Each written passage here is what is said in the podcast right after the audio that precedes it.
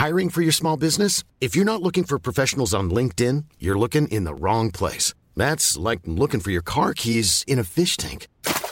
LinkedIn helps you hire professionals you can't find anywhere else, even those who aren't actively searching for a new job but might be open to the perfect role. In a given month, over 70% of LinkedIn users don't even visit other leading job sites. So start looking in the right place. With LinkedIn, you can hire professionals like a professional. Post your free job on linkedin.com slash people today.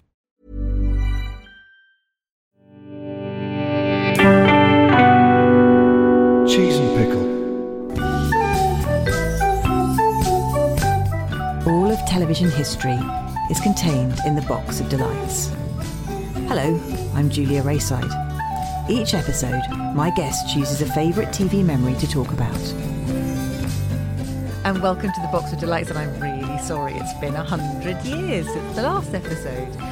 And joining me today, you'll be shocked and amazed to discover it's my husband because he's here. Um, but also a fascinating, fascinating podcast guest, Joel Morris. Welcome to the Box of Delights. This is the key, isn't it? Be available. be here, be free. Yes. Um, and and it's short notice. Um, no, honestly, we we felt bad about not doing the podcast. We really enjoyed doing the podcast. It's been really nice to be busy, but I've really missed this. yes. It's always fun chatting. I thought what we'd do, we're sitting in a room with a Christmas tree with too many baubles on. I've just had a Quality Street. You've just had a Satsuma. Yeah, I had a quality street before then, but you didn't know I'd had a quality street, so I Oh, dear. covered it up You by having covered it- fruit. Literally, you've got Satsuma breath to hide the chocolate Yeah, breath. yeah. You little sneak. Cunning, isn't it? But I thought, with that in mind, seeing as everything smells like Christmas anyway, Yeah. and um, and guilty satsumas, that we just talk about memories of Christmas telly in general because Yeah. we've just got the Radio Times rather late in the day, I might add. Yes. Uh, I'm just wading through that now, seeing what's coming. We're looking forward to. Oh my gosh, the Ghost Christmas special, the last ever episode, Doctor Who. Feels quite a trad Christmas this year, It doesn't does. it? Feels like there's actually some some things in the in in the schedules. Well, this is what I want to talk about. So, are our memories of supposedly trad, like childhood Christmases on telly, are they rose tinted or was it was it really amazing? I don't know. That won't have been helped by it. I remember for years and years moaning that all that there was on television for about 10 years maybe were programs about how television used to be good. So Yeah. you t- go, what's on TV? Oh, it's 100 Years of Morecambe and Wise. Oh, it's the Good Life Christmas Special. And then people reminiscing about the Good Life Christmas Special. And you got a feeling, I did wonder, because I lived through a lot of that and remembered liking it. Yeah. But I did wonder what our kids thought when they were watching TV with grands and granddads, and all the TV was it was the, it was the ultimate boomer thing to say, "Huh, "You missed it." It was Yeah, a real yeah, sort yeah, of yeah. sense of it was just like clip shows about the great comedy shows that used to be on in the past. Yeah. like we didn't make them anymore. No, I, it's almost like we've been looking at too many photographs and now we don't know what we remember about the past and what we've just seen photos of. And edited highlights is cheating anyway, those best Yeah. of shows. Um, I, just as a little jumping off point, some very nice person who d- I can't find an author's name anywhere, but someone who owns the website ukchristmastv.weebly.com. Amazing. Thank you to them. They've compiled BBC run up to Christmas and Christmas Day listings, um, Yes. some with more information than others, but basically I can tell you we can go to Christmas Day 1980 now. I suppose we could do this with um what was that project that the BBC did? The it was almost like a time machine. You could put a date in and see what was on TV that day. Oh right, genome. yeah, the genome thing. I It's think, like we, I think we the Domesday book Maybe had it on CD. whipped it off the On genome. Laserdisc. Anyway, I can take you back now to Christmas Day 1980. So 25th December 1980. I would have been five. Well, I would have been about. You'd have been like 10. 28. Yeah. Yeah. Um, I'm being cruel. For me, this is quite young, but for you, this is a Christmas Day you probably. Is it mainly Noel Remember. Edmonds? I remember probably. I remember it was. It would mainly be Noel Edmonds I in my he head. kicked in a bit later on. So um, it starts off with Watch the Story of the Nativity with James Earl Adair and Louise Hall Taylor at 8:55 a.m. Watch. So- Great program. Okay, but you know, there's there's a little bit of religion, only half an hour. Mr. Benn Pink Panther, morning worship from ten till eleven. Quite religion heavy. So you go to. I think this one was from God still owned Christmas back then. Cathedral Church of St Peter and Paul Clifton. That's quite a long. Is that Bristol? I don't know. Anyway, it's quite a long name for a church. gaudy, isn't it? Yeah, then there's a bit of weather. 11 a.m., the first film of the day, The Wonderful World of the Brothers Grimm. Lovely. Yeah. Lovely, 1962. Sounds great. 1 p.m., Carols from Warwick Castle, hosted by Douglas Fairbanks Jr. What the I hell? mean, that does sound quite Christmas Day. Swashbuckling God. Then, of course, you get Top of the Pops at 2 o'clock for an hour just before the Queen. Yep. So that's ABBA, Blondie, David Bowie, Pink Floyd, the police and the Nolans. Like, uh, and it's hosted by Peter Powell and God love him, Jimmy Savile, OBE. Oh, you see, and the OBE does appear in the listings, which I'm sure was contractual. That's amazing. so pretty much, it's it's been God, Yeah. pretty God heavy, and then Top of the Pops is a break with that. Just only for an hour. Then you get the Queen, who also mentions God usually quite a lot. it's quite she? trad, isn't it? In the olden days. Uh, then you get the big film at three ten p.m. so, and it's actually listed proudly as a terrestrial premiere of the 1954 classic Twenty Thousand Leagues Under the Sea. My God, so it's been it's been in a, a drawer for twenty six years. That's nuts. So, but I did the thing I did like, and I think the thing we all remember, and now I don't know how any of the big broadcasters choose their quotes Christmas Day films. So, you know, after lunch, middle, early afternoon, supposedly when everyone's either snoozing or sitting down with their, you know, batteries and presents trying to work out how they work, there's a big movie. And in the old days, that was one you missed at the cinema Yep. because your parents didn't take you to every film that came out because that cost lots of money. It would be on the TV on Christmas Day and it would be something you would unbelievably look forward to. And now it's just like something you could watch on streaming in a minute if you give two quid to YouTube or whatever. It's just not as special anymore. But that was really special. I remember the Christmas Day film was like a big wow. because they'd save it up. There'd be a couple of things. That was the feeling I think you used to have with Christmas Day. Because Christmas is all about anticipation. It's not really about the Oh, the, the moment the, waiting. anticipation ends is rubbish. Yeah, so it's about anticipation. So you build up to some things that only happen once. So you have the Queen only appears on television once a year. Morecambe and Wise have one big show. The really interesting thing about all those great comedy shows is sometimes when they show the ones that weren't the Christmas special, yeah. they're not very good.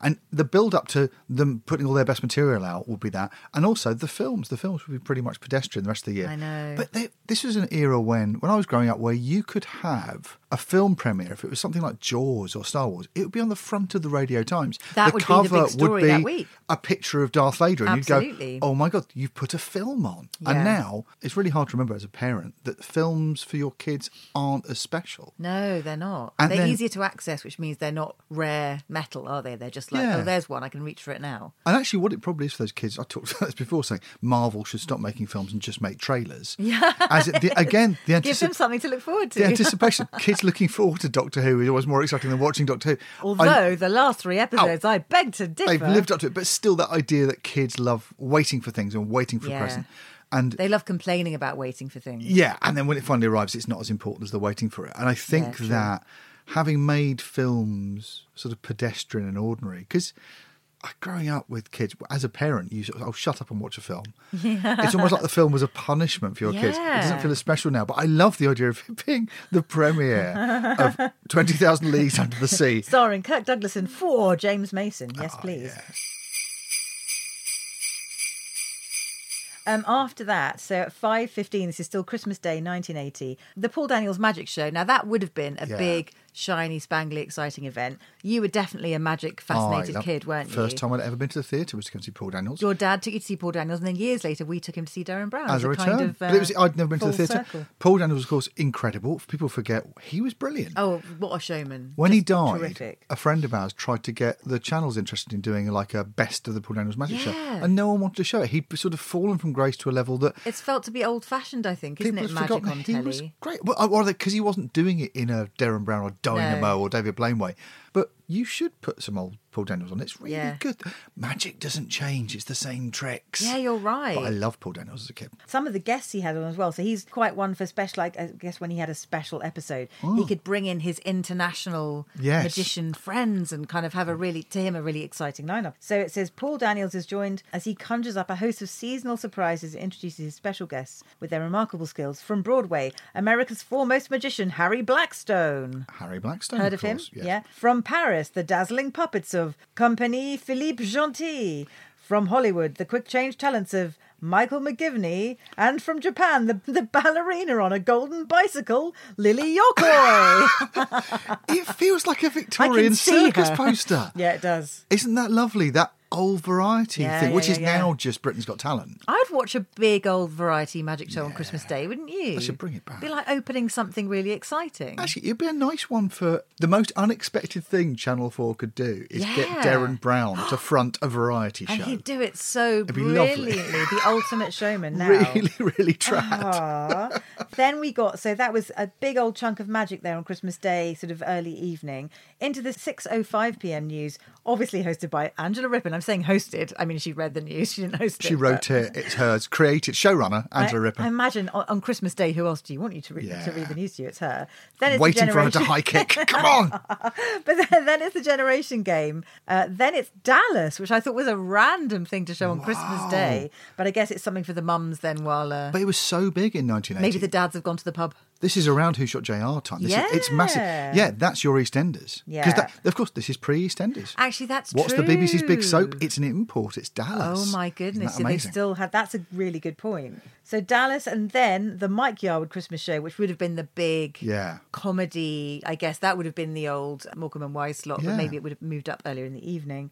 Everyone forgets. is at eight p.m. so, you Everyone know. forgets. If you look at the best, the most watched comedy shows of all time, Yeah. Eric and Ernie are quite low down. Are they? We remember them uniting the nation, but Mike Yarwood has more entries in that top ten I than bet. they did. Yeah, Benny yeah. Hill does really well. And my favourite unexpected thing, the the month, the month, one of the most watched comedy shows of all time, Yeah. To the Manor Born. Oh, the Christmas special God, where the they get best. married. yes. Or is the last episode of the first series where they get married. Yeah, yeah, yeah, yeah. Is way more watched than any of the things that you think unite the nation. But Mike Yeah, Yarwood yeah. was absolutely massive, bigger than Eric and Ernie some years. Amazing. Did really good numbers. Oh, facts. I love the facts. Yeah. So that's a lovely 40 odd minutes of comedy and all of his funny stuff. Followed then, I think, quite austerely by Airport 1975, starring Charlton Heston, um, which just seems, you know, I mean, I haven't seen it, but it, the description of it just sounds a little bit like, oh, buzzkill. And also, it's the it's the oh, I'm doing my dates here. Is it the year after Airplane?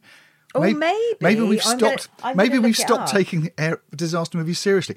It's a funny one to put on because the disaster movie golden age is sort of 74 Yeah, to 76, and and and then we're sort of past that point. But TV's only just got the rights to it. Yeah, If they've only just got the rights to Disney, they've only just got the rights to And that. that's it. So Airplane is 1980. It's the same Yeah. year. Judging from the poster, it looks like a disaster film. A 747 in flight collides with a small plane and is rendered pilotless. Somehow the control tower must get a pilot aboard so he can. Yeah, how weird that it's the same year. That's crazy. Actually, no, sorry. It was made in 1974.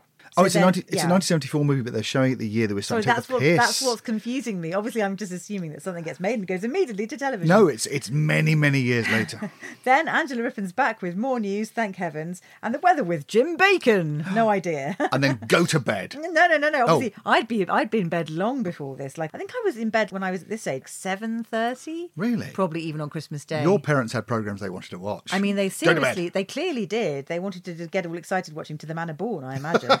um, 10.40, 10.40 p.m. Parkinson at Christmas. Oh, yeah. With someone called Ben Vereen. Have you heard of Ben No. Vereen? No, I- don't know who that is. Isn't that amazing how someone can be famous I'm enough gonna- to I'm gonna open look- a Parky Christmas and you don't know who they are? I'm going to look up Ben Vereen. I'm guessing not a British actor because I probably would have heard of them. Uh, James Galway and Penelope Keith. Oh, you see, it's quality. da, da, da. She's basically the other queen, isn't she? So we have to have her on. Just going to look up Ben Vereen now. So Is I, it I don't Wolverine's brother? I don't Ben Vereen. Sounds like cough medicine. Oh, um, he's still alive. He's 77 years old, and he is, I would say, judging by that hat, an American.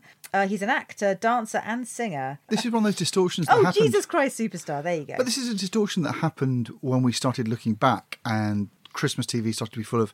It would be full of like the best of Billy Connolly, the best of Victoria Wood, the best of already. Parkinson or whatever.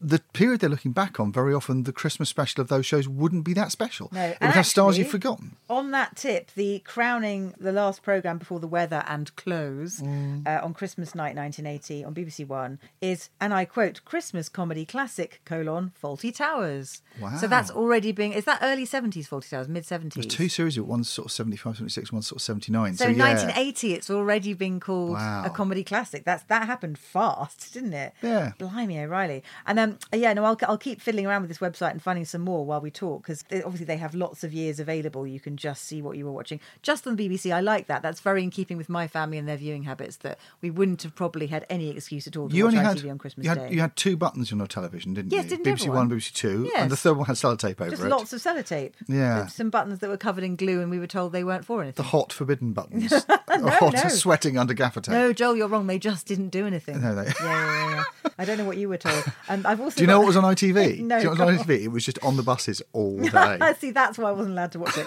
because people on buses are common, Joel. just dreadful, just dreadful. Um, let's let's fast forward to 1996 on the same website, just because it's Right. uh, it's just not that different, really. It's it's kind of you know the presenters have changed. Yeah. The kids shows maybe are a bit more But prominent that's now. Christmas, isn't it? Christmas is about Do the relentlessly again. doing the same thing. The importance of ritual, and part of that is that you can start a ritual and get stuck into it within a year. There is a magnificent thing I can recommend doing. I did it for a while as a Christmas tradition. I would read. I might bother to do it this year. I got a book of. Uh, I got a book. I got a, a Penguin classic with a Christmas Carol in it. Thought I'll read that one year. Oh, it's yeah. great. It's really good. Everyone forgets Dickens is really good. It's very good, wasn't it? Yeah, good. Turns out he's very good at this. Um, and then the next year, I thought I'll read some other bits in it, and there's some ghost stories and some Christmassy stuff in there, Which you love. Which I like a good Christmas ghost story. Yeah, so uh, maybe just when you're too full, read something. Uh, and there is a thing in there where he talks about Dickens talks about his nostalgia for Christmas and kind of Dickens invents Christmas Yeah. and our relationship with it. And it's this lovely little essay about how Christmas today isn't the same as it used to be. Oh. And he's all nostalgic, going, "Well, it used to be better. All the toys were better." And it just is like a a, a columnist writing. No way. Could be written last week, but all the stuff he's being nostalgic for. Oh, the real toys with the proper nutcrackers and the real. And it's just about saying whatever happened when you were a kid is what you think Christmas is. Yeah. Even if you're Charles Dickens, you're nostalgic for. Yeah. It's all sort of. Oh, it's got all commercial now. Brilliant. It's lovely. It's so. Yeah, if you get the Penguin uh, Charles Dickens's Christmas writings or something, there's a lovely essay in there about the Christmases of his childhood, and he's moaning about it already because it's all about uh, you repeating the things you used to do and them not being quite as good as they used to be. Well, there we go. I mean, that's TV has certainly carried that on, and our memories of it. Um, I'll jump now to 1996, 3:10 p.m. after Her Majesty has uh, Her addressed the Commonwealth. Noel's Christmas presents, as Oh, you so rightly remember, this is 1996. So he enlists the help. This is great. This is Noel Edmonds in a nutshell. Is that he's, he's presenting it from inside a nutshell? he literally is. He's had one built in his mock-up Tudor mansion. Uh, a no. crinkly nutshell. um, Noel Edmonds enlists the help of Prime Minister John Major and US President Bill Clinton to turn a young girl's poem for world peace into a spectacular event at Walt Disney World in Florida.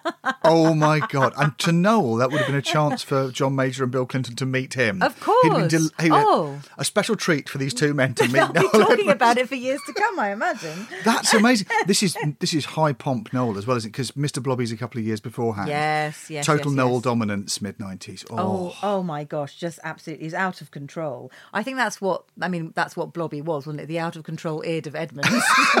Like, Noel Edmonds. Which is ironically how he pronounces his name now. He lives in New Zealand. Oh. I read the delightful thing the other day that he, this is earlier this year, he's moved to this quite big property in New Zealand. He's bought up a lot of land. Uh, some nice New Zealanders asked if they could build a cycle lane at the perimeter of his property, and he said, No, this is war! Ed- Edmonds is at war! this is brilliant. Kia ora and good night. Um, so that's so do keep your eye out on the internet for the ongoing battle of the cycle lane uh, in his new hometown. Um, also following this world peace event that he's throwing at Walt Disney World in Florida, absolutely off its head. Um, he's also making dreams come true with the help of Krista Berg and Anthony Newley, who's currently starring in the musical Scrooge. There we go. That's perfect. I was uh, just as a side note, I was delighted to see. I went to see Wonka, and um, you guys have seen you've seen it, haven't you? Yeah, but like an earlier version because you're fancy and you know the guy who made Wonka. Mm. But um, the Anthony Newley and Leslie Bricusse's music, which is so crucial Yes. to everyone who loved the Gene Wilder, you know that version. The is, Wonkaverse. is in exactly is in the new one Yeah. and just makes it so mwah, so perfect. You Need to. You forget that Anthony Newley, apart from the whole Joan Collins thing, very talented songwriter. Yes. Broke all the rules of comedy. He's brilliant. Oh, go on. What was that film he was Uh, in? It's not his TV series called The Strange World of Gurney Slade. It's Gurney Slade. That's unbelievable. right. You went a bit nuts for that for a while. Fourth wall breaking 60s thing. It's like, it's, Yeah. a- it- it's, it's like finding out that, I don't know, that Robbie Williams created Monty Python. It's the most unexpected thing. He's like this sort of light entertainer and he does this astonishing fourth wall breaking. It's like The Prisoner, but as a comedy show. It's brilliant. It's funny you should mention yeah, Robbie. Williams actually, because um, I think in. 2000, which we'll have a look at in a minute if we get time. Is is that his um, Christmas? No, there's something called Robbie the Reindeer. Oh, yes. And he narrated it like he. They tried to make out yeah. that he'd written it. I mean, they didn't try and make that out, but The it was sort of like so. Robbie, he's a reindeer yeah. now, and he's writing children's stories, is he?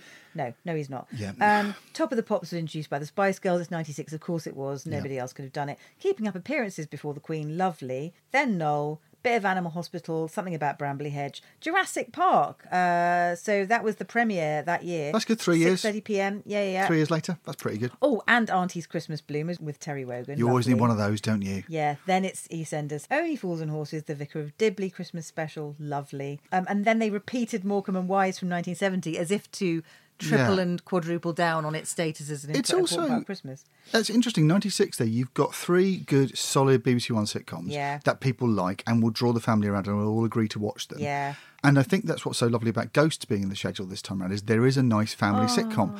We're not just bringing back an old sitcom No. or doing a documentary about how lovely it was when the royal family was on TV. Yeah. There's actually a contemporary sitcom that's going to have an episode. Yeah. And when you look back at these years, they're all dominated by variety and comedy.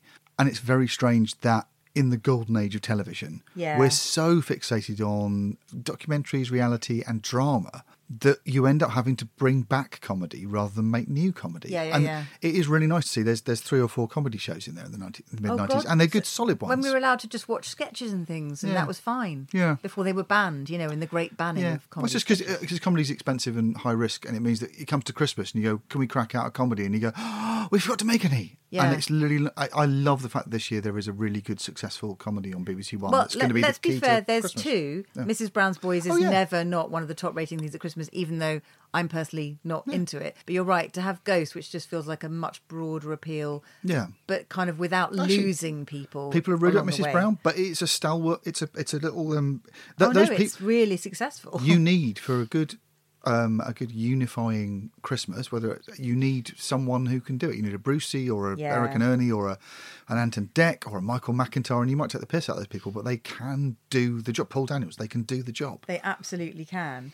That's really funny. I was just scrolling through BBC Two uh, on the on the year 2000 Christmas Day, and um, saw a program called The War Wagon, and just thought it was the War Wogan, and was getting excited about it. But it Like wasn't. John Hurt plays the War Wogan. It's not. It's, ano- it's another. It's another Kirk Douglas film. But it, they could have done something more interesting there. Planning for your next trip? Elevate your travel style with Quince. Quince has all the jet setting essentials you'll want for your next getaway, like European linen, premium luggage options, buttery soft Italian leather bags, and so much more. And is all priced at 50 to 80% less than similar brands. Plus, Quince only works with factories that use safe and ethical manufacturing practices. Pack your bags with high-quality essentials you'll be wearing for vacations to come with Quince. Go to quince.com slash pack for free shipping and 365-day returns. I'm Sandra, and I'm just the professional your small business was looking for. But you didn't hire me because you didn't use LinkedIn jobs. LinkedIn has professionals you can't find anywhere else, including those who aren't actively looking for a new job but might be open to the perfect role, like me. In a given month, over 70% of LinkedIn users don't visit other leading job sites. So if you're not looking on LinkedIn, you'll miss out on great candidates like Sandra. Start hiring professionals like a professional. Post your free job on linkedin.com/people today. Um, what I want to talk about, which I fear now, this I'm not, I'm not. I think it's a worthy subject for any podcast. Um, but Christmas for me, that as soon as I'm old enough to appreciate it and I'm allowed to stay up uh, late enough to watch it, Christmas just becomes the day we get to watch Victoria Wood just throwing her selection box of Yeah. brilliant comedy sketches at the screen. So in 2000, it was all the trimmings, which is kind of a, I think, a classic of the genre. That's a very good one. She gets uh, Delia Smith in to do to do like a. She, I think she's Mrs. Cratchit in a Yeah. kind of Dickens parody. That's just absolutely hilarious. Derek Jacobi. I think Roger Moore in the London Eye. Uh, There was a There's- spy spoof. Is that the same one? Yeah, there's a real feel that she's been given the Eric and Ernie thing of you want to see some amazing guest stars. Yeah. And you want to, and uh, maybe a little bit of that's been stolen that specialness by things like Strictly and by Comic Relief and Children in Need. Yeah. That that model of saying you want to see people out of their comfort zone doing something different, the novelty wears off Yeah. when they're when there's celebrity everything on TV. I know. And it used to just be there would be a Christmas special where you'd go, oh my god, Roger Moore's joined in. Well, we know we know the the the, um, the origin, the seed that it grew from is the dancing newsreaders. It's Yeah, those yeah. I remember. In fact, I don't know if I remember or if I just remember watching a show about nostalgic Christmas television, which is the Yeah. tragedy. Um, but yeah, the, the, those Frank Bough in a in a sailor's outfit doing the hornpipe, you know, with his fellow newsreaders. That was for me, and, and obviously Rippon and her legs Yeah. and all that. That was the beginning of that breakout genre that it's turned into a genre in itself. Dancing now, the, newsreaders. the celebrity. hmm Yeah. So, yeah. And it's all, um, Neil Forsyth told me a brilliant thing 'cause he'd researched who writes Guilt and, and Bob Servant and things. But Neil He's a genius. told me this brilliant thing about when they were making those Eric and Ernie shows that it used to be on a small television. Mm. It was amazing that Vanessa Redgrave had turned up and you could see her face. That's that's her. That's an actor. That's Yeah, Andre yeah. Previn. Yeah. And as televisions got bigger and more detailed. The newsreaders was the first moment that you could have a row of people Oh, I and see see. their faces because the televisions got bigger. And it was one of Ernie Wise's and Ernest Maxin, who did their dance routines, said we could have six or seven of them. And now you'd be able to see at home that it wasn't just a row of faces. That you'd go in close on the chorus line Yeah. and they would be revealed to be these famous faces. It always reminds me of um, the cover of Band on the Run. Oh, where there's yes, celebrities yes. sitting there. It's a bit Sergeant Pepper. Like there's a crowd of people, suddenly you go, oh, You're look. spotting them in the They're all well known faces, but it was because televisions had got bigger. So you needed abundance. Yes. This is Busby, Busby Berkeley's rule Totally. of abundance. You need a spectacle, otherwise you're not filling the screen. you fill the TV with stuff. And, and increasingly, that's what you get with that lovely opening thing on a good Strictly where they all come down the stairs and you go, "Ah, it's all the faces I know. Yeah, yeah, it's yeah. someone from EastEnders and it's a newsreader and it's that same impulse. It's and uh, yeah, fill your screen. But with lots of with lots of TV shows, Victoria Wood was not immune to that. Yeah. She'd always have.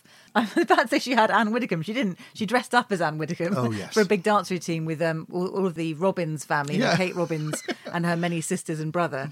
And oh, there were there were celebrities. There were always sort of really famous people would show up. Who was in that? Who was running the cafeteria when Maxine Peake was still like in her dinner ladies phase, and she played a character and she came in and someone really famous was serving in the tea bar. I can't remember who it is. This is basically like Christmas with your family. Yeah. just it's just toothless old relatives. That's me and Joel just going. So who was that person? You know, with that thing. Who were they? With the you know they had the smile Yeah. and the But glasses. you want Richard and- E. Grant knitting and you want. Eric- Oh no, that was my favourite. Hugh Laurie and So, so I think that's one of the best things. Richard E. Grant as an embittered caretaker who wants to join the WI. No, he no, sorry. Derek Jacobi is the embittered caretaker. Richard E. Grant is an, an unhinged man who wants to join the Yeah. WI and ends up going to great lengths to try and join.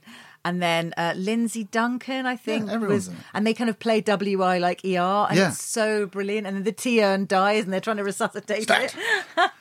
That's the brilliant. That's that brilliant dinner ladies fact, isn't it? That she did that as a. She wanted dinner ladies to look like an American. Yeah, yeah, yeah. camera uh, show, and they did it as a Big Dad's Army. Yeah. Uh, one of the last big studio sitcom. big, huge cast, expensive bells and whistles. Yeah. Uh, studio sitcoms, but she wanted to look like ER, which which is a sort of it's a sketch joke. Yeah. But in that Victoria Wood and all the trimmings, they do WI stroke ER Oh, as a so- sketch joke. it's very so good. good. Because she loved telly. She loved telly. And that's, I think, what the lovely thing about Christmas telly is that the budget goes up a bit, and people who love telly get to really pull the stops out and They give do. you a proper show. And actually, the one I mean, it's I think it's still beloved by her fans, but probably not as talked about. Is Christmas Day 1991? She did all day breakfast. I think it's 1991, unless I got the date wrong. Sounds early to me. So it was basically her and Duncan Preston being Richard and Judy. brilliant. And every five seconds she'd go, "Oh no, I love him." oh no, but I love him. just brilliant. And they were just essentially saying that the BBC had rejigged its schedules and now there was just going to be that show on from breakfast to bedtime every day forever. And they had a new, the first four times daily soap opera, The Mall. Oh, remember that? Just really brilliant, cheesy things set in a shopping mall. Well, obviously, it was just another chance to do Acorn Antiques and a slightly different guise, but it was just as good, just as funny. Everything about her. I think because the stuff she made was sort of so universal and you're right she was becoming she had become the go-to person we uh, ghosts would have been if they could Hmm. have carried on the thing that we're all looking forward to on christmas day the funny thing the thing you undo your buttons to and just Yeah. really laugh at and i think towards the end of her time doing stuff for the bbc i think they treated her quite badly Yeah, she had one- and shifted her programs around the shows didn't put it on christmas She had a Christmas Day show they put on on the 26th or 24th or something. She went, well, hang on, I'm surely I'm that. And what else are you going to put in that slot? And she was right, genuinely. It's like Yeah. treat her nicely. But you need give to- her the space, you need to gather people to have a treat thing, and the treat thing. It was so nice when they Russell T Davies managed to get Doctor Who to be on there, a thing that your kids will say, "Can we gather around and watch?" Genuinely. because I think increasingly as people are going to disappear around the house to their individual screens, Yeah. Something that you all want to gather around and watch, whatever it is. And again, we're being very BBC here, but whether it's strictly or something, there's something that you might all have a reason to come around and watch. That's what Christmas Day TV is about. Yeah, no, it's gathering. It's a fireplace. It's absolutely vital that we do that. My only other really strong memory of Christmas telly is, and it is, it, it's probably more than one year, but um, obviously was a massive Blue Peter fan. Hmm. All through my childhood, I was a Blue Peter kid. I did collect things for the Totalizer. I did, Yeah. you know, all of that stuff. And bought the annuals. I got the annual every Christmas as well. Yeah. My mum made me the sledge, which was there was a blueprint, a woodworking blueprint in the Blue Peter annual. A Blue she Peter print. made me and my brother each a wooden sledge. They didn't run. They looked great, but they were shit. The plastic ones are much quicker. Um, but we didn't tell her that, and that was fine. Um, we were very happy with that. We still got one in the shed, haven't we? Yeah. But there was. We, have we told the story before on a podcast? We can tell it again. Everyone's drunk. They'll have forgotten. The uh, the main visual image from Christmas Blue Peter obviously is the Advent crown Yes. and um, you know they're really dangerous. They had real candles on plastic Coat tinsel. hanger, tinsel, flame. So dangerous. Yeah, really, uh, everything about it. But obviously, the way you know the Advent Crown is dangerous is if you look up a picture of the Blue Peter Advent Crown, the man lighting it is John Noakes, a man who will only do dangerous things. it's either him or Peter Duncan. Yeah, covered he- in sort of like body armor. Yeah, and it's yeah. it's John Noakes, and the, and the next picture is a full body burn, and he's gone up and he's going, Yeah, "Oh yeah, no, yeah, my body's on fire!" um, yeah, and he's always he's doing it. I don't know at the top of Nelson's column, but it's, Yes, always. Yeah, and it's an incredibly dangerous Christmas ornament from the past. but I remember obviously watching it on TV and thinking it was exciting. And Yeah. obviously, I don't, I don't think I ever said to mum and dad like, "Oh, can we have one?" We weren't like that gaudy or anything. We did sometimes. Mum and dad would go to, um, you know, midnight mass as a kind of festive way to get, Yeah. the, you know, to get the to get things going. But but other than other than that, it wasn't like we needed to mark Advent in any sort of religious way. It was more just a, oh, there's that tinsely thing on Blue Peter. That means it's nearly Christmas. It was exciting. The Yeah, Radio Times, etc. etc. you watch them light a candle every week because I Yeah, don't. I, yeah, if you yeah, want to light a candle, it's for Advent. It's for every week or the build up to it. That's you go, right, yeah, you'd have yeah, to leave it burning in your house. Completely insane. Or you'd have to live in a cathedral. I mean, how many houses burned down because of that? I don't know. That and chip pan fires and people falling asleep with a fag on. apparently, apparently, we don't need firemen anymore because we've stopped doing advent crowns and chip pans. Yeah, no, no. If you have an Advent crown, it just negates your insurance like just straight away. You're on your own if you're doing anything stupid like that. But um, one year, the BBC were moving Blue Peter from TV Centre, which was obviously being sold off tragically, um, and they're moving everything up to Salford. So they had a big sale, basically, so didn't they? clearing out their junk cupboard. But this was in the middle of summer, I seem to remember. Yeah. So, and you went along, and it was my birthday. My birthday's in July. And for my birthday, you got me from the Blue Peter junk cupboard a kind of tin, sort of an old fashioned tin. It might have been biscuits or something. Or, yeah, it might have been tartan shortbread. But in it, it had like the tallow candles and some. a little um, bit of tinsel, some a wick. Yeah, and, I- a, and a couple of coat hangers. Yeah, and I, I thought this is. It was like a clue. I went, "Oh, this is the box." It was it was genuinely one of the coolest things you've ever given the, me. the tin box, and it was So it was no one had noticed. 'cause It was just a tin box, and I went, I know what this is. Yeah. it was like I felt like I don't know if you were like a really really good archaeologist and something that, or a paleontologist, and you saw like a broken thing. You went, That's a T Rex's skeleton. it was yeah, like yeah. the broken fossils of our childhood. It was a fossilized it was bit like of you discovered it. It wasn't like put on a plinth, No. um, and, and they the weren't back of the charging a thousand pounds for it because it was a piece of Blue Peter history. They were just like, take what you want, It was out. a tenner for charity. It was for whatever their appeal was. They said put some money in the charity box and you can take. I took some t-shirts and some Yeah, some yeah, gongs yeah. and some uh, some stickers and things. Yeah. Uh, and there was a tin box and it contained the advent crown. People go, "Oh, what was inside it? What? Well, nothing because the point was they'd made an advent crown out of that box. There was the it was leftovers, the bits yeah. and bobs. We it. still uh, literally in a, bo- in a in a box behind you. We still have the, the tallow candles because I can't bear to use them. for wicks for lighting. Yeah, yeah, yeah. They, they look Tapers, quite old. Sorry, tapers. Yeah.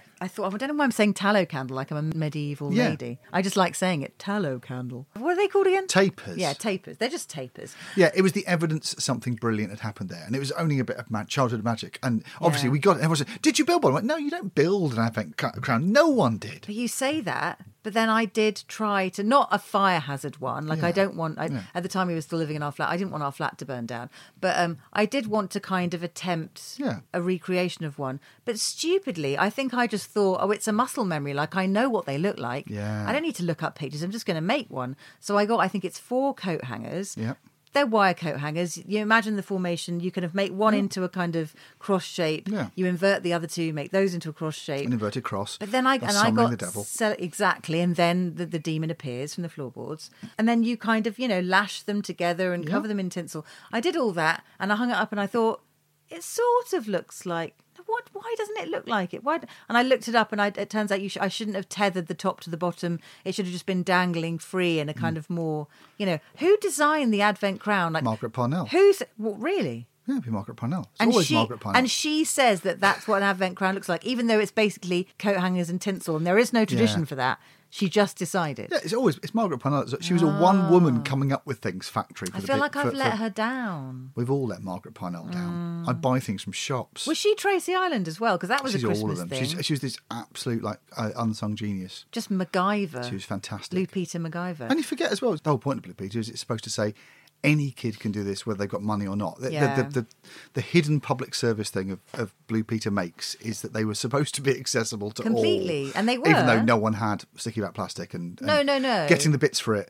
I remember waiting all week to It's get to- waiting for the washing up liquid yeah, bottle. Yeah, yeah, it's yeah. that. So it did. It, they, were- they were related to consumer culture, but the idea being that you should be able to do it, and it's not really. But really byproducts of it's supposed they're supposedly upcycling as opposed wombly. to get down the market and buy yeah. the yeah no exactly. I love exactly. Blue Peter makes, Oh no, I did too. I, the Advent Crown's one that no, that no one should try. No, no, no, no. I think it's. pro. I mean, you, you no, you can do it, but I promise you, you'll be disappointed. Yeah. And also, like, I mean, True meaning of Christmas. I mean, yeah, just disappointment. That's right. Training the kids up. the build up and then the big boo. I did have um, one year for Christmas when um, all my friends were Barbie families. It feels like this is ITV, BBC. Yeah. I was Sindy, my mum and dad, when I'd probably asked for a doll when I was younger. They got me Sindy. I really liked Sindy. Sindy that did have a, a horse Yes. Just a plastic horse, really. You could sort of awkwardly perch on top of. Um, so I did get the actual official Sindy horse, Wow. but that was the only bit of, sort of Sindy merch I was given. Um, my mum uh, was really into dressmaking, so she did make Sindy dresses. Yeah. Very sort of cloth kits and you know home Yeah. homespun, and then Blue Peter made a uh, presumably they couldn't use brand names, but they were like a dress-up doll wardrobe, Yeah. and they showed you how to make from I don't know washing up powder or washing Yeah. powder packet um, a wardrobe, which That's was nice. always it was really nice, and it always I remember it always smelt of washing powder forever. Yeah. because it does, and it had like sort of blue and pink and white sort of patterned um, sticky back plastic wallpapery type stuff on the outside, and then she made little handles with paper fasteners, and it was actually really cool, and I used it for ages. Do you have a thing? That's just reminded me that the thing about all Blue Peter makes, especially if your family ended up keeping them for a while, because we had we had a uh, washing up bottle wombles. Remember those? and I remember I remember making the Doctor Who theatre, and the thing you remember is the smell. Oh, because yes. it smells of whatever it was. Yes, so yes. my brain goes every time I see a Dalek, I go that smells of Lenor. fabric softener. All Daleks smell of fabric They softener, do. and all Wombles smell of fairy liquid inside. in my head, because that was my childhood. Oh, that's so sweet.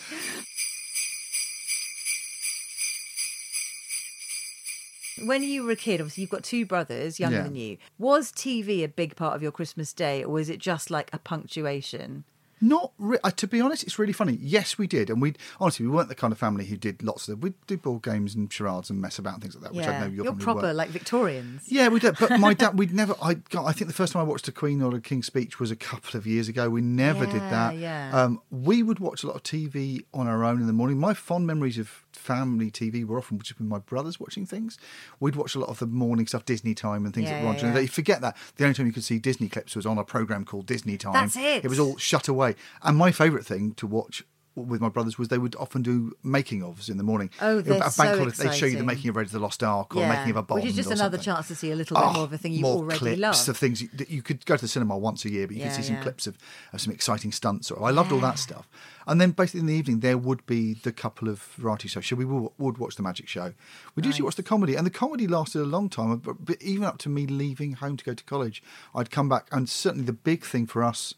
As a family, we liked Only Fools, so we always watched Only Yeah, Fools, and that, their Christmas specials until the late ones were usually pretty good. Oh, they were. They were Um, dynamite back in the early days. I remember the Royle family being a really big deal because it was a family thing. And my nan loved Liz Smith's Nana. Um, And we did that classic thing go, oh, it's just like us. It's you just can, like if us. you can see yourselves, then you can. so we'd feel, all gather yeah. and watch that. And it, or, we'd, or if we were getting together as an extended family, maybe on the 28th, we'd save that up on That's a videotape and watch it together. So yeah, I remember that whatever the big comedy show was, we'd all watch that together. And Yeah. I've got lovely memories of that. So yeah, that that sort of thing. And and or if it was Eric and Ernie or, or Paul Daniels, we'd watch that together. Yeah, yeah, yeah. So I still don't know if we did watch those or it's reruns, but I do have really fond memories of watching reruns of the Morecambe and Wise Christmas Yeah. specials with Dad. Yeah. Um, because he absolutely, I mean, he loved comedy. He was Yeah. just nuts about comedy. I think so. We'd bond over that. That stuff is. No one says that they, they can't wait for Christmas to watch the Game of Thrones special. As in, you don't. All that stuff that's supposed to be peak TV. Yeah. What you want is to get together and all agree on something. The, the communality of, especially if they're those family comedies. The ones That's that why comedy's so in. hard, right? You can't all agree. Yeah. And if you honestly, I just think, I mean, obviously, Ghost is beloved and it's Mm. talked about in the fondest terms, and the fans are really crazy about it. But I just think it's something we'll look back on in more years to come. We went to that screening of the Mm. the new series when it was new, you know, earlier this year. And the TV historians at the BFI were saying, "Oh, this is about to become our remit. Yeah. You know, you're finishing the show; it's becoming TV history. It's going to be such a a high benchmark. I don't know who else can reach it again. That the ability to make so many people feel warm, laugh, engaged, kind of. Uh, it's Well, that- such a clever show, and it looks so sort of simple, and it's really not. It's such a hard thing. Well, the other do. thing they're giving us as well, because they've done several of these, is a, is a few more Christmas specials. Yeah. And you know this. Now that we're in a, a, an era where linear television isn't such a big deal, you the thing that makes you watch linear TV that's actually on is that it's a final of something and you Yeah, mustn't yeah, miss yeah. it. So, and even Strictly can't do that because they've already finished. So you can't do. We're not waiting for the who, who wins the Apprentice. No, no, no. It's just a, So people are tending to sort of go into the menus on the iPlayer or on Netflix and look for Christmas specials. yeah, And the best and thing they're I think- repeating them, aren't they? I think that's the best thing that comedy can do is that you will probably want to sit with your family and watch. If you want to watch comedy, it might not be the one you want, might not be on TV. Yeah. But you can definitely, all the iPlayers, all the ITV players, they've all got them on there. Yeah. So whichever one you want to watch, they're on there. So you can just schedule yourself. You can be the Radio Times yourself now. Yeah. And that's what I think we do. We go, we've got to watch Blackadder. We've got to watch a community one. Well, we've got to watch a, a, the Father Ted one. We've got to watch whichever one you, is your favourite. We will watch them. I mean, because we're talking. And Ghost our... has given us a load of those. Yeah, yeah. And this is like this is a week before Christmas. We've been talking to our 14 year old who, you know, some 14 year olds can just sort of unplug a bit and be a bit disengaged with it all. They have quite a specific and strict schedule of things, some films, some telly, that we need to watch because those are our traditions now. I think we have the choice to do it ourselves. Completely. And we and so as a, as a three, as a family of three, we're not really reaching back into the past for these. We're, I mean, we are in terms of the, the, it's lots of TV that was made years ago, but we always have to ha- watch the Charlie Brown Christmas Yeah. special. That was not part of my childhood at all. Big part of yours, Yeah. and now a big part of our child's. Um, there's several things that we just can't miss now, Yeah. and obviously they're adding stuff. So this year it's like also Die Hard. Fourteen year old this year is like the first time I think we have to watch Die Hard, and it's like great, Right. okay, we're going to watch Die Hard, amazing. I, that you And there's an almost an anxiety about we're, we're going to have time to fit all these things in, aren't we? Arthur Christmas and then the Tom and Jerry Christmas special. They, those are Christmas Eve, and then you know it's like we've got to get this schedule planned, otherwise we'll forget something. And everyone gets to be their own scheduler. Yeah. And what you're, you're you're dipping back into that uh, sort of grab bag of stuff. But there is something lovely about putting the TV on and them ambiently having decided to show the old fast show Christmas special. Go, Yeah. oh, please, lovely. I wouldn't have thought. It's where you haven't thought of something, Yeah. and it, it can just be there. If they will show an old one. I like, I like, I must admit, I like just stumbling upon something and not having to decide to put it on. But I think Me also too. we all get the chance now to do something where you can curate a Christmas that means something to your family Yeah. based on a mixture of what was important to your family growing up and what you think Christmas means now. Yeah. Which is really lovely. But yeah, there, there should be a mixture of all that stuff. I agree. I absolutely agree. Well, um, I think we should draw to a close this Christmas special with a carol. No, I'm joking. We're not going to sing. Um, Are we going to open the famous names box of liqueurs? oh, actually, yeah. Where have you moved them? No, it's okay. I hid those under there. Look, there's a, there's, a, there's a box of liqueurs under the Christmas tree. And I Do you think remember they used to, this used to be quite the thing? Like we'd only ever have them at Christmas. You can hear the cellophane actually rustling. unwrap them because um, I can see them. But those liqueur chocolates, where are the ones that used to be like the shape of a bottle? I can't find them Yeah, anywhere. Yeah, that's what it used to be. Because then you'd bite the top off and kind of hilariously swig the sherry from the top of the bottle. It's not like they got rid of sweet cigarettes. You're not allowed to do it. Rubbish. apparently encourages children to drink. Make alcohol fun again. I mean, it can't really be proper alcohol, can Make it? them all so Warninks sickly. That was Yeah. the thing you used to get drunk on as a kid. Just, Exactly, fine, but we'll we will toast the end of this podcast with a famous name. I but if you can actually get I into the cellophane, open, don't yeah, worry, we'll probably do it Do it after we finish.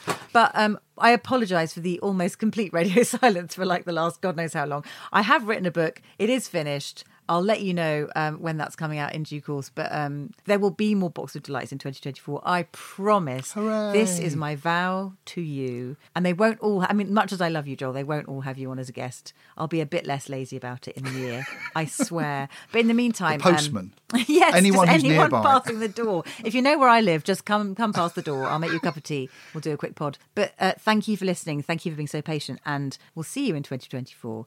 And until then, have a very Keep dancing. What? Shut up, Joel. Have a very happy Christmas. Happy Christmas. Thanks for listening. You can find links to the YouTube clips from today's episode on our Twitter feed at Box Delights Pod. Come and say hello. Bye.